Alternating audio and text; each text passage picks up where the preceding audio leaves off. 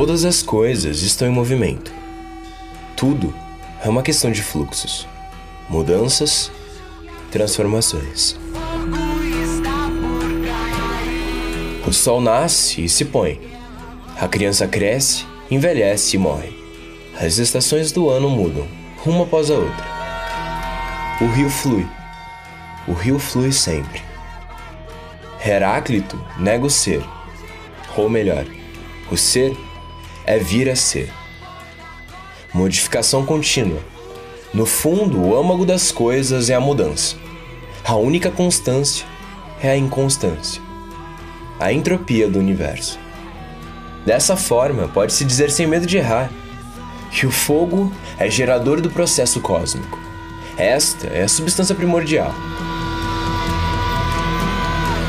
Afinal, condensa e torna-se ar, depois água, depois terra.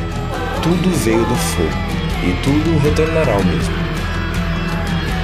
Eternamente, num ciclo inexorável.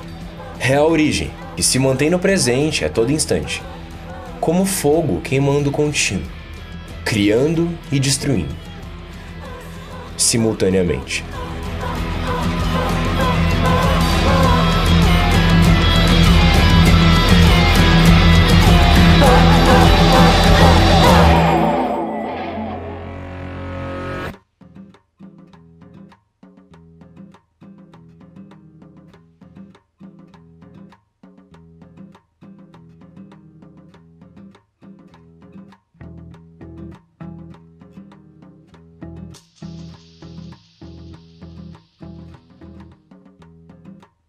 Hoje é muito simples dizer que não foi do fogo que a vida se originou. Mas o ponto aqui não é de fato a veracidade da conclusão, e sim a linha de raciocínio que o levou a chegar a essa verdade. Por qual motivo Heráclito concluiu o fogo como a chave da vida? Aos meus olhos, ele queria transmitir a ideia de que tudo que existe é uma manifestação da unidade da qual o homem faz parte. O fogo é vida é repetido e constante nascimento e morte, mas eterna vida. O Sol é novo a cada dia, e o universo muda e transforma-se infinitamente a cada instante. O fogo é o principal agente transformador. Ele purifica e faz parte, infimamente, do espírito dos homens.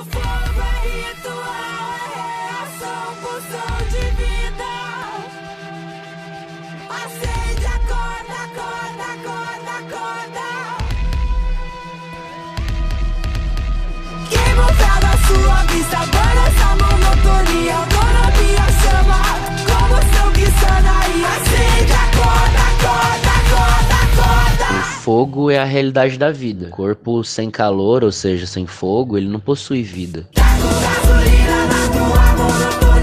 Em volta dele que eu aprendo sobre mim, sobre a vida que me cerca. É, ele é um objeto de respeito, sem nem ser um objeto na real, né? O fogo ele canaliza a natureza etérea da vida, a impermanência e o movimento no seu estado mais puro e simples. Ele transmuta a matéria e acelera o processo de transformação dela em algo novo. É do fogo universal de cada sol que nasce a vida na sua maior diversidade. Em a psicanálise do fogo, o próprio fogo tem um sentido psicológico, e começa dizendo que a fonte inicial do estudo do fogo é impura. Ao tentarmos explicar o que é o fogo, caímos numa zona objetiva impura, em que se misturam as intuições pessoais e as experiências científicas. O fogo tem um sentido social e um sentido natural. Isso nos leva ao complexo de Prometeu, mas com uma preferência no aspecto intelectual. Aquela história sobre a inteligência do filho querer ultrapassar a inteligência de seus pais, o aprendiz que supera seus mestres. O fogo está associado a uma interdição social.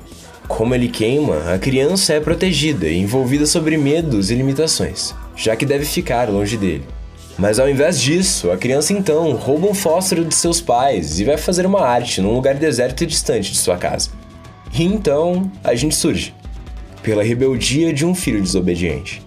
E isso até que explicaria muita coisa. O fogo sempre assumiu aspectos filosóficos, Enaltece e aquece a criança que brinca ao lado da lareira, mas também castiga a desobediência de se aproximar demais de suas chamas. O devaneio diante do fogo, a reflexão sobre si mesmo, inspira ao ser vivente o desejo de mudança, crescer, melhorar, progredir, rejuvenescer. E uma espécie de destruição criativa, jogando o velho no lixo e abrir a mente para o novo que está por vir, para a constante renovação. Um verdadeiro complexo que se une o amor e o respeito, o instinto de viver e o instinto de morrer, como se o fogo fosse algo imparcial que está dentro de cada um de nós e que cabe à escolha de cada um utilizá-lo como combustível para grandes feitos ou deixá-lo preso até que te consuma por completo. Vai acreditando que não cai, pisa fundo até onde dá. Se essa bobina se afogar, troca a peça e dá-lhe pau. O rasga-cabeça ele vem ao mundo como Kali, que é a decepadora de egos. Lidar com ciclos não é algo muito naturalizado assim na nossa sociedade, apesar de a gente saber que essa é realmente a realidade. Tudo é cíclico. Muitas vezes a gente precisa de uma estética mais suja para poder se conectar com a sujeira que habita dentro da gente e a partir desse reconhecimento entender aquilo que a gente é e o que estamos fazendo da nossa vida, do nosso ser. É aí que entra Kali. É aí que ela vem para arrancar da gente os pensamentos que fazem a gente acreditar que a única realidade possível é essa que a gente está vivendo agora, sem perceber que o agora ele é infinitamente mutável e que a mudança sempre precisa vir.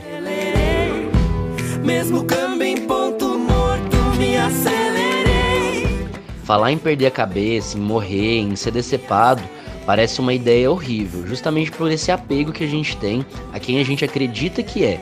Mas quando a gente se abre, se permite ir embora da gente mesmo, a gente alcança um novo ser dentro de nós mesmos.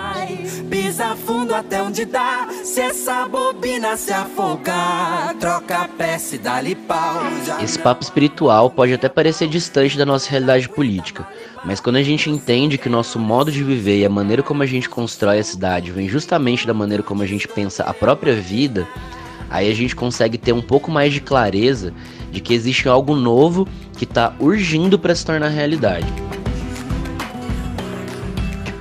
O Ártico tá pegando fogo nesse exato momento como não acontecia faz 10 mil anos.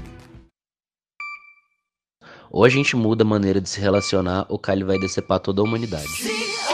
tá assim.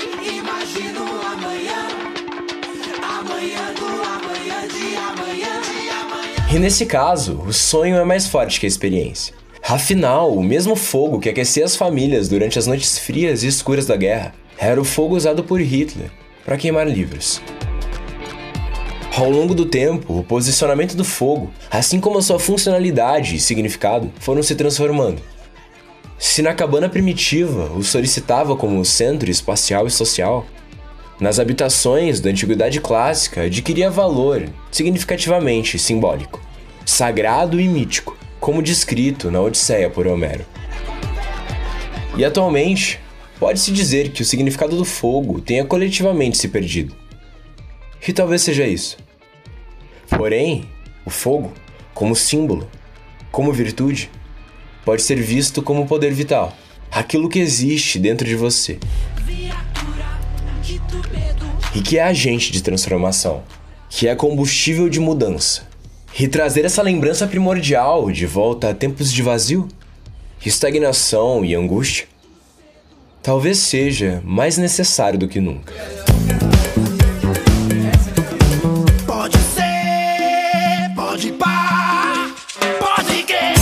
Gente já lançou o Rasga Cabeça há um tempinho, no começo do ano. Então acho que agora dá pra fazer um- uma recapitulação do que se gerou com esse processo do Rasga Cabeça. E o que eu vejo é que a gente precisa entender que em momentos de estagnação, nem sempre a gente vai saber aonde vai dar o fogo que a gente está ateando, aonde vai dar essa atitude que a gente começa para sair da estagnação. Mas o movimento gera movimento. A, a ideia do fogo como abrir espaço, queimar para abrir espaço para o que vem no futuro, é justamente que a gente não sabe onde a gente vai chegar, não acredito no destino, mas acredito no caminho. Um movimento gera movimento, movimentar as engrenagens leva sempre a um lugar que a gente não conhece, mas que vai sair da estagnação. Então, a gente começou a fazer o Rasa Cabeça e decidimos produzir nós mesmos. E pegamos essa atitude, esse, essa vontade de que a gente não saberia onde daria, o que daria do disco, o que geraria, mas a gente sabia que se a gente aprendesse a fazer um disco, se a gente aprendesse a produzir um disco nós mesmos, a gente seria independente e a gente conseguiria criar mais facilmente.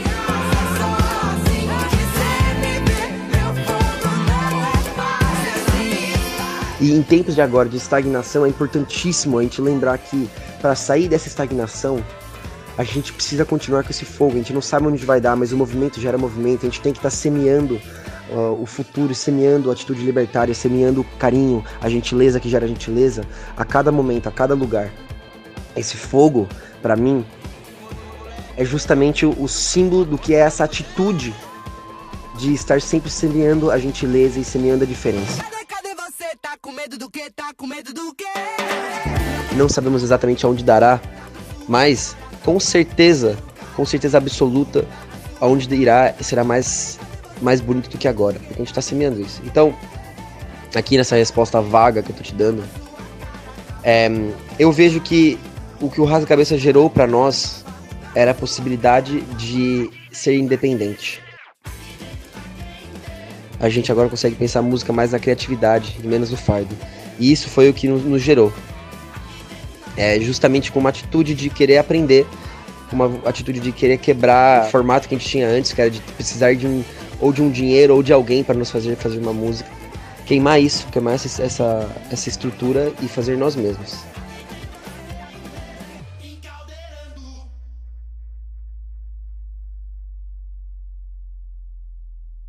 Se tudo que muda lentamente se explica pela vida, tudo que muda velozmente se explica pelo fogo. O fogo tem um poder simbólico intenso. Vive no céu, vive em nosso coração. É íntimo e universal. Surge das maiores profundezas da terra e mostra toda a sua força e seu calor. Desce às profundezas e fica latente. Freud, em A Teoria das Pulsões, explica a natureza humana, a força de suas pulsões, como se fosse o fogo que aflora e submerge. Se o homem pode garantir sua vida descobrindo e conservando o fogo, o fogo, que simbolicamente na casa aquece nosso corpo, nossa comida e nosso convívio, dentre os fenômenos da natureza, é o único capaz de receber, tão nitidamente, as duas valorizações contrárias: o bem e o mal. O fogo tem poder de purificar. Porém, aos homens foi dado o alerta. O homem deve saber lidar com o fogo, deixá-lo brando. O fogo na casa deve cozer, aquecer em vez de queimar. A simbologia do fogo na casa remete à vida. O homem morto não tem vida. O frio intenso congela o corpo e não deixa o sangue correr em suas veias. Ao contrário da água, o fogo não purifica lavando, diluindo, mas sim queimando. A vela ainda carrega esse poder revelador e evocativo. Sua chama é força enigmática, e quando nos fixamos nela, isso nos faz transcender. Bom, eu não posso falar por todo mundo, mas eu conto do meu ponto de vista agora. No processo de luto, e parece que a gente alterna entre absolutamente tudo lembrar a pessoa que se foi e não querer lembrar de nada. Trago no peito costuradas contas de memória fresca, pão quentinho sobre a mesa ou seja, soterrar a memória dessa pessoa em pesar, dor e ausência. Não sentir. Muitas músicas foram escritas antes pelas minhas mãos sobre luto, mas sempre nesse lugar sofrido, doloroso, meio que usando a música como como terapeuta. E foi depois de vários anos de processo, mas especialmente quando a gente vivenciou a semana do Dia de los Muertos no México, que eu pude entender essa relação diferenciada com a morte. Foi um processo tão alegre, celebratório e emocionante, num lugar gostoso sentimentalmente, que transformou nós todos, assim. A memória da minha mãe, que é no caso a grande musa, dessa música, passou para um lugar mais vívido e leve, porque lidando com a ausência encontrei as diferentes presenças dela. No meu canto, né, no meu cantar, num café, num perfume de flores, no meu coração e na vida. Por fim, eu acho que para lograr essa transformação de luto em celebração, um caminho é aceitar seus sentimentos, tomar o seu tempo de sentir eles, sem se apegar, sem se apegar às dores, deixar que vá todo esse peso, para que algo novo tome seu lugar. Muitas vezes eu senti medo de me desprender da dor, do próprio medo, da tristeza, porque eram terrenos conhecidos, onde eu me forjei nas péssimas recaídas depressivas que eu tive. Eu pensava que aquilo me definia, que era parte essencial de mim. E como eu podia abrir mão de uma coisa que eu conhecia tão bem. Mas não era parte essencial de mim e não me definia mais e não me servia mais. Estava me atrasando em vez de, de me proporcionar algum crescimento, alguma evolução. Então, quando eu me abri para terrenos desconhecidos, para sentir-me de novas maneiras, mais saudáveis e autoamorosas, eu pude abrir mão e deixar que essas amarras fossem com o vento. Tempo sana tudo se você fizer a sua escolha de autoconhecer-se e curar-se. Se o vento te levou, o tempo é sua morada.